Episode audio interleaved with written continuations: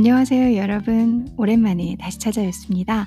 오늘은 일요일 아침이고요. 일요일 아침 10시가 되기 전입니다. 한 9시 한 4, 50분 됐는데요.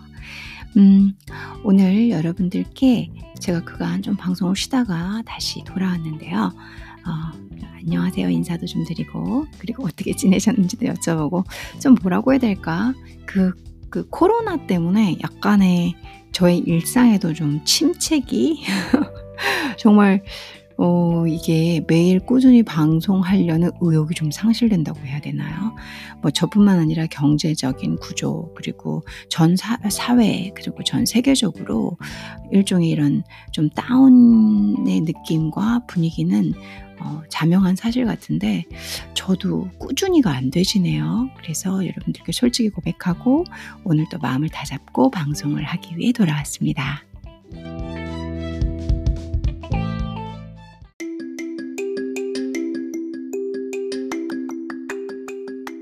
저와 함께 영어 단어 공부를 좀 해보시면 어떨까라는 생각으로 English Vocabularies 준비를 해봤습니다.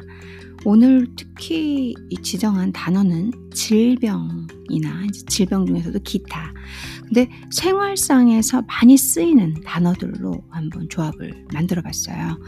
여러분들 뭐 고체온증, 저체온증, 난독증, 건초열, 멀미 뭐 이런 단어들 있죠. 그러니까 좀 어려운 단어들보다는 음, 충분히 일상생활에서 어디선가는 들어볼 수 있고 그냥 대화, TV, 드라마, 영어를 배우고자 하시는 분들이 어, 이 정도는 좀 알아두면 어떨까? 어, 알레르기, 뭐 식곤증 이런 거 있잖아요. 그래서 그런 단어들로 준비를 해봤습니다. 함께 공부를 해보시면 어떨까요?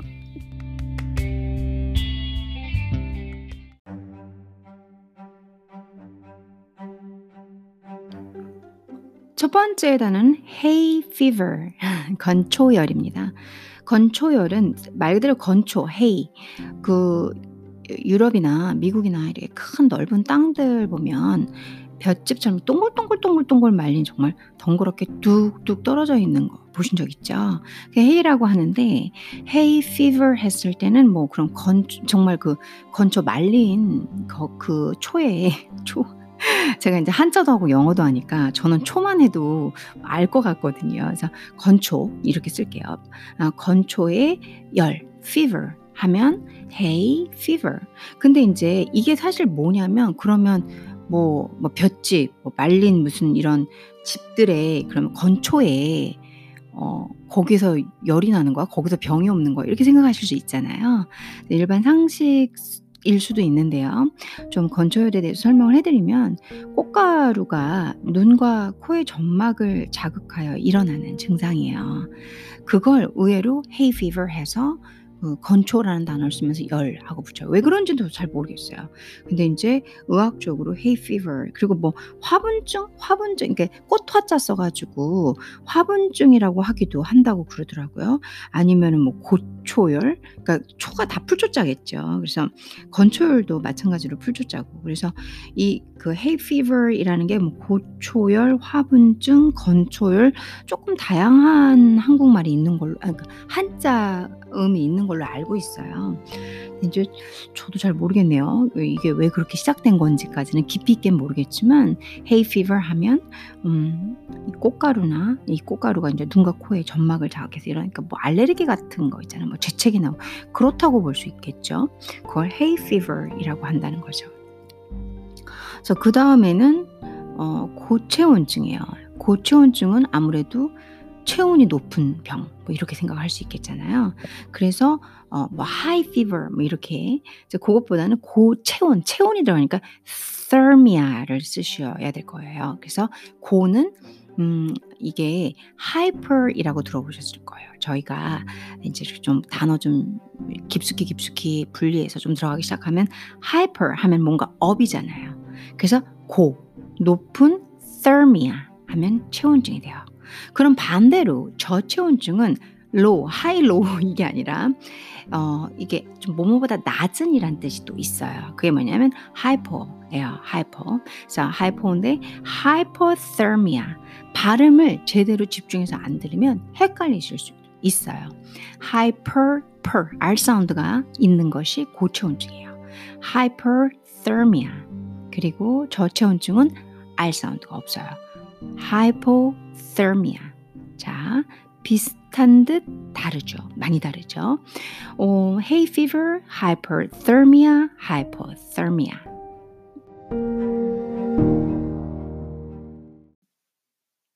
그 다음 단어는 난독증이에요.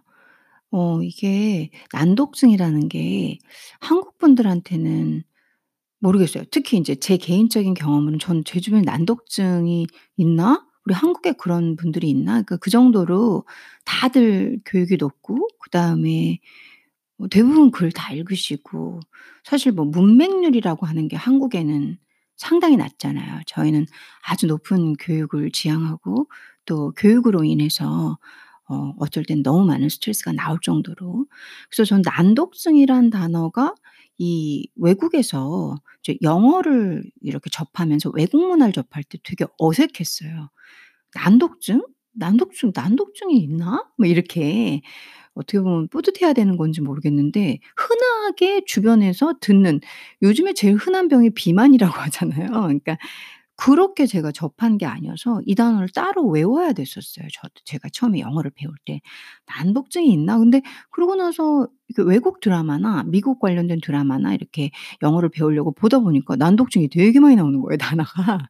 그래서 '아 이게 한국하고 틀린가 보다. 미국은 난독증이 많나 보다.' 이런 생각을 제가 그 당시에 영어 처음 배울 때 사실 영어 단어라는 게 음 그 나라 문화에 접했을 때 더 많이 어떤 단어들이 쓰이는지 나오잖아요. 단어야 뭐 수만 가지가 되겠지만 저희들이 쓰는 단어는 몇 개 없잖아요. 특히 많이 쓰이는 단어를 음 쉽게 접하기 위해서 뭐 드라마, 코미디 이런 문화들 영화 이런 걸 접하면서 영상 문화를 접하면서 우리가 공부를 또 하는 분들도 많잖아요. 저도 그런 케이스였는데 그래서 제가 인제 들었던 게 난독증이라는 단어를 배웠어요. 난독증은 dyslexia 어 dyslexia 라고 읽어요. 아 난독증. 쪼끔 단어가 좀 이상해 보이죠. 뭔가가 dis 하면 dis 같은데 dys로 시작을 해요. 이런 단어들 저 되게 싫어했거든요. '뭐야?' 발음하고 딱 글을 봤을 때 이 발음이 매칭이 안 되는 단어들 되게 싫어했었어요. 왜냐하면 영어도 어렵고 외울 것도 많고 문법도 해야 되고 외워도 외워도 까먹는데 뭔가 통일성까지 빠지는 단어들 나오기 시작하면 짜증 나는 거예요. 그래서 이 난독증도 그런 거였는데 인제 쪼끔 위에서 나온 거좀 hyperthermia나 hypothermia 아 or 에 dy dyslexia 뭐 이런 단어들 같은 경우는 인제 점점 점점 의학 쪽이라든가 질병 관련 단어들도 인제 분위기를 제가 파악하기 시작했죠. 인제 알아가기 시작했죠. 다 자 시간과 꾸준한 뭐다? 노력이 킵니다 무조건. 아 그럼 다 하실 수 있어요 여러분들. dyslexia 난독증이란 단어입니다. 그러면 이 난독증을 가지고 예문을 한번 들어볼게요. 이건 쪼끔 어려울 수도 있고 그러면서도 많이 쓰이는 단어니까. He is dyslexic. 자 dys dyslexic이라고 했어요. 위에서는 난독증은 dyslexia라고 했는데 난독증이 있다라는 말을 하고 싶으면 형용사 dyslexic 끝에 c로 바꿔 주셔야 됩니다. dyslexia가 아니라 dyslexic and finds it difficult to read. 그쵸. 아무래도 어렵다는 거죠. difficult to read. 읽는 것이 어려움을 발견했다라는 거죠. 책을 읽을 때 어려움을 겪는다라는 뜻이죠. He's dyslexic and finds it difficult to read. 이렇게 아 문장이 잘 나왔네요. 자 다시 한번 강조하겠습니다. 난독증 dyslexic, dyslexic 난독증. 난독증이 있는 dyslexic 어 죄송해요. 난독증 dyslexia 난독증이 인 있다 형용사 난독증이 있는 뭐 이런 이런 단어는 dyslexic, dyslexia, dyslexic. 다시 한 번만 정리할게요. 이번엔 실수 안 할게요. 난독증 dyslexia 그 다음에 난독증이 있는 이라고 해석이 되는 한국말. 다시 말해서 dyslexia의 형용사 dyslexic. 자 난독증 dyslexia 그리고 난독증이 있는 아무튼 dyslexia의 형용사는 dyslexic. 오케이. 그리고 어 여러분들께서 인제 난독증 환자라는 단어를 쓰고 싶으시잖아요. 아까 난독증은 dyslexia 그쵸? 그리고 뭐 dyslexia의 형용사 dyslexic 그리고 또 난독증 환자도 그러니까 난독증을 가진 사람 환자를 지칭할 때는 dyslexic 아까 전에 형용사도 되고 명사도 되는 거죠. 얘가 dyslexic 아, 난독증이 있는 혹은 난독증 환자 dyslexic 난독증만 쓰실 거면 dyslexia 오케이? 자 이번에는 멀미로 들어가 볼게요.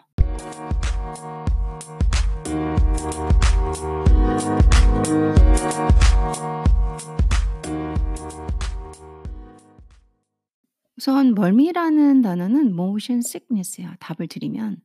생각을 해 보시면 이 멀미는 움직이는 거에서 저희가 움직이는 걸 탈 때 보통 이제 다양한 방식으로 아픔이 나오잖아요. 뭐 어지럽고 띵하고 뭐 이제 구토 증세도 있고 그리고 막 손발 그 땀도 나고 막 식은땀도 나고 그쵸? 그런 다양한 증세 그러니까 아픔의 현상들을 우리가 sickness라고 해요. sick의 명사형을 써서. 그래서 움직이는 것으로 인한 움직임에 의한 아픔 motion sickness 그게 아 멀미가 되는 거죠. 멀미를 이해하시면 그게 어떻게 일어나는지 이해되시면 영어 단어도 왜 그렇게 붙였는지 이해가 되실 거예요. 근데 이제 여기서 좀 디테일하게 보셔야 될 게 motion sickness 안에는 종류가 있다는 거죠. 움직이는 게 여러 가지가 있잖아요. 저희가 타는 것 중에서 자동차도 있고 배도 있고 뭐 비행기도 있고 그쵸? 그래서 motion sickness 안에 좀 디테일한 단어들을 배워볼게요. 음 잠시 여러분들 motion sickness 있으신 분? 전 무조건 있어요. 근데 제가 진짜 신기한 게 음 비행기 멀미는 없어요. 그러니까 정말 신기하죠. 뱃멀미랑 차멀미는 많이 하는데 어 비행기 멀미는 안 하거든요. 그럼 자 "멀미가 나는 것 같다."라는 문장을 한번 만들어 볼게요. 많이 쓰는 표현 제가 진짜 많이 쓰는 "I think I'm getting car sick." 맨날 해요. "I think I'm getting car sick. I think I'm getting uh, air sick. I think I'm getting seasick." 뭐 이러면서 그러면 인제 어 준비해야 돼 봐. 아예 그 전에 약을 먹든가 아니면 이제 토할 준비를 그래서 어 저는 요 표현이 남달라요. 음 왜 그런지 모르겠어요. 어릴 때부터 버스나 자동차 움직이는 거 타면 거의 멀미를 했 했었어요 항상. 근데 지금도 그러니까 나이 먹고도 그러네요. 참. 자아 I think I'm getting car sick. car sick. car 하니 car 자동차 안에서 sick 아픈 거죠. 그게 이제 멀미가 되는 거죠. car sick. 그리고 비행기 이렇게 뭐배배 비행기를 타니까 멀미한다 그러면 air sick 얘네들은 다 형용사예요. 그래서 get car sick 뭐 get air sick 뭐 이렇게 쓰는 거죠. 그리고 바다에서 아픈 거가 sea sick 이렇게 해서 get get 하고 형용사 쓰면 되는 거죠. 그러면은 car sick, air sick, sea sick의 멸명 명사형도 있어요. sickness를 붙이면 되는 거죠. 어 뱃멀미는 sea sickness 비행기 멀미는 air sickness. air 그죠. 하 비 하 저 공기 중 안에 그러니까 공기 중 하니까 이상하네죠. 하늘 위에 떠 있는 거죠. 차멀미 car car 자동차 아시죠? car sickness. 자 car sickness, air sickness, sea sickness. 음 그리고 이 모든 걸 통틀어서 motion sickness라고 하시면 돼요. 자 "그는 여행 기간 내내 차멀미로 고생했다." 이 표현은 어떻게 할까요?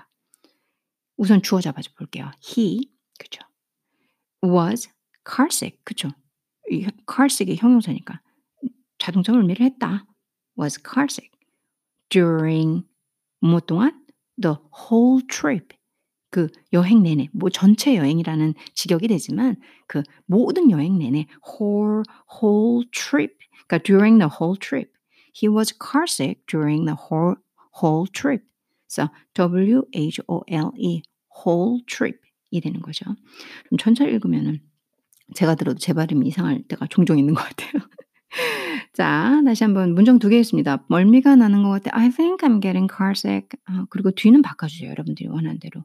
그리고 그는 여행 기간 내내 차멀미로 고생했다. 사실 이거 저 얘기예요. 제 얘기일 가능성이 상당히 높으니까 he 대신 I로 할게요. I was car sick during the whole trip. 그쵸? 자 재미있고 큰 도움 되셨기를 바라 보겠습니다.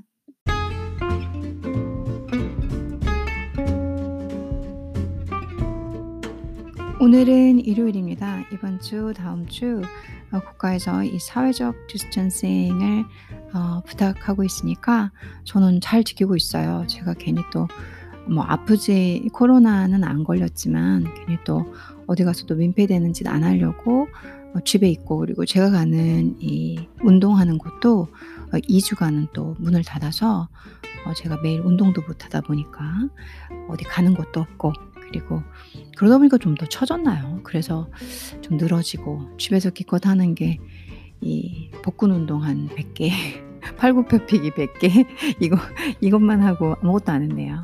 인제 뭐 왔다 갔다 걷는 거 그런 거 빼고는. 아 좀 지루하고 저도 저 본인도 마찬가지로 느르 느슨해지고 이 이럴 수도 있지만 저희 다 힘내고 여러 가지 방식으로 서로 서로 cheer up 하면서 어 이 시기 진짜 같이 겪어 나가고요.